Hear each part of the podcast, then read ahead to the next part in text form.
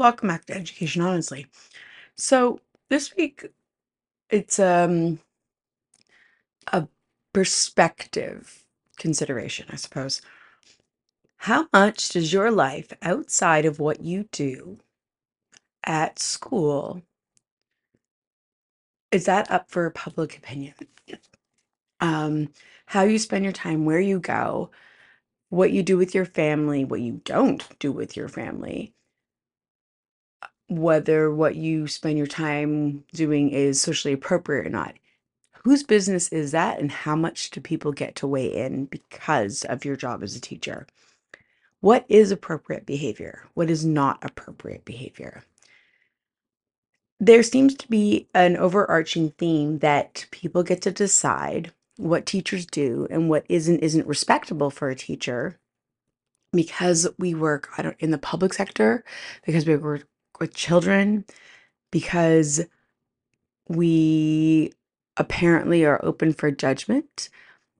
Do we also judge our, each other very strongly as the society or the public does as teachers because what is and isn't appropriate in our actions?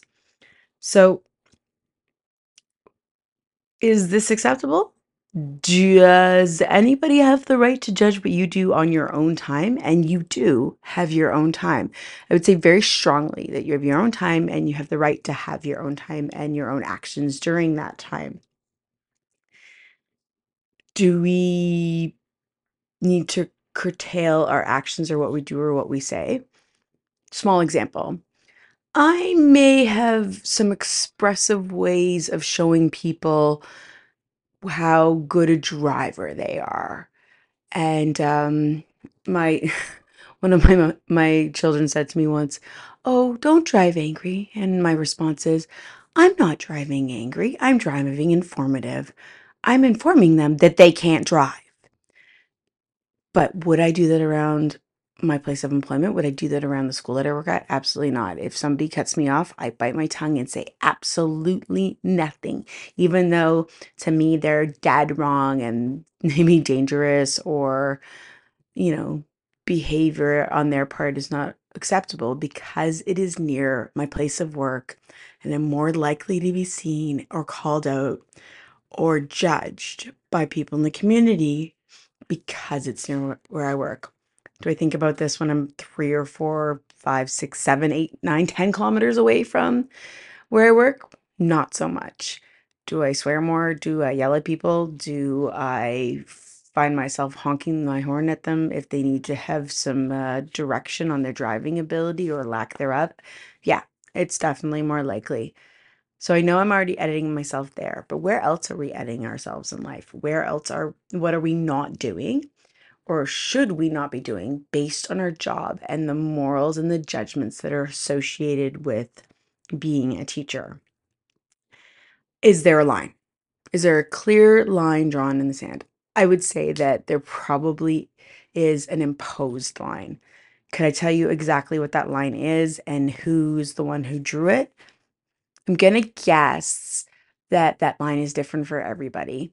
I'm going to also guess that the people who drew said line are ourselves the parents, the members of community, the people who are in charge of educators and what they're up to. They have helped draw the line, but ultimately, we also have drawn the line on ourselves, saying what we can and can't do and what isn't isn't appropriate. Is that fair? Probably not. There's different types of judgment too. There's like Instagram judgment where you're judging what people are posting, what they're saying, and what they're sharing. I've got to say, there's another podcaster that I listen to who says a particular word grammatically incorrectly every time that it's said, and it drives me bonkers. This person is an educator, and in theory, they should know better. But I'm also just being judgmental. Maybe it's something they were never taught. Maybe it's something that is a co- almost like a colloquialism for them. Mm, is it really any of my business? Have I called the person out on it? And absolutely not. Does it go through my head every time I hear it? 110%. It drives me crazy. But then I also say to myself, I'm being a judgmental prat. And I don't want necessarily that's to be happening to me, so I don't do it to them. But these are just minor infractions, even driving. I apologize for the background noise. My puppy has decided this is a fabulous time to play with her toys. So, I'll give you an example. A friend of mine was going to out for her bachelorette when she got married, and her family thought it was hilarious idea to take her to a strip club and you know have some fun. She stood at the car and refused to go in, more concerned about public judgment and what could or couldn't be seen around based on her job and what could be done as a teacher. Do I know lots of teachers? Would you stop that? That's loud and annoying. There, I do. I know lots of teachers who would have said, "Ah, nobody's business. Let's go have a great time. This is something you do for a bachelorette." Yeah, absolutely. Do I think that everybody would do that? No. Is this a line that we should all be judging ourselves with? It's also as simple as our clothing. Now, technically, nobody can. Oops, that was me hitting the microphone. Technically, nobody can tell us anymore what we can and can't wear and what is and isn't appropriate at work. But I'm going to guess that the majority of us as adults are going to make sure that all of our private regions are completely covered and then some. And we're probably not coming to school in clothing ripped to shreds. With, and I can guarantee somebody would say something if you had inappropriate words written on your clothing or offensive pictures. But I believe under the current paperwork and writing, none of that can matter. It's um it's a gray area, but this is also a place where we tend to self-govern because we would say something to each other. Um do we think about the people that we spend time with and maybe what their actions are? Do the people that we marry, date, and enjoy as human beings change or are they given a chance for example say they were covered in tattoos or they fit the stereotype of a person of ill repute within society would we be spending our time with them or would that be something to be shied away from because of how we would be judged and I, I think this answer for everybody is a wee bit different, but I gotta tell you, I find it irritating. I find it frustrating.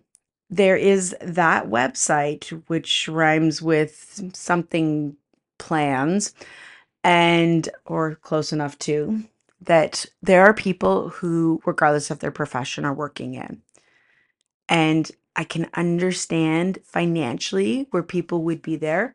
And maybe it's an empowerment and maybe it's a comfort. And I, I I've got to be honest, I don't participate in that situation or that particular rhyming of place, but I understand where people get there and how that becomes a form of income and employment. But if that were to be found out by the members of the community at the school that you work at, would that be appropriate? would I, as a parent, be judging the person who is using that form of employment in order to subsidize their income or just generally because they would like to have those funds? And do we have a right to? I definitely think we're doing this to ourselves, but does there need to be a clear line put out? I know our governing um, agency or college, in my case, has some guidelines on what is and isn't appropriate for a lot of things, but things done on our personal time, are they allowed to say this is something you may or may not conduct or participate in? Is that really anybody's business but our own, what we do and how we ha- spend our time? I, this is one I don't really have an answer to, but it's just food for thought. Like, what is and isn't acceptable? And do we need to spend more time saying we are our own person our own people and we're our own individuals and we can make our own adult choices or do we need to change the way that we conduct ourselves totally solely based on our jobs because i'm not sure that if somebody was employed elsewhere they would have the uh, societal community or self judgment or pressure associated with their job. Just something I've thought about based on some conversations I've been having with others lately. Thanks for joining so much at Education Honestly. Until next time. Don't forget to follow my mom Instagram at Education Honestly and Education Honestly on Facebook. Lastly, our email is Education Honestly Podcast at gmail.com. Thanks for calling.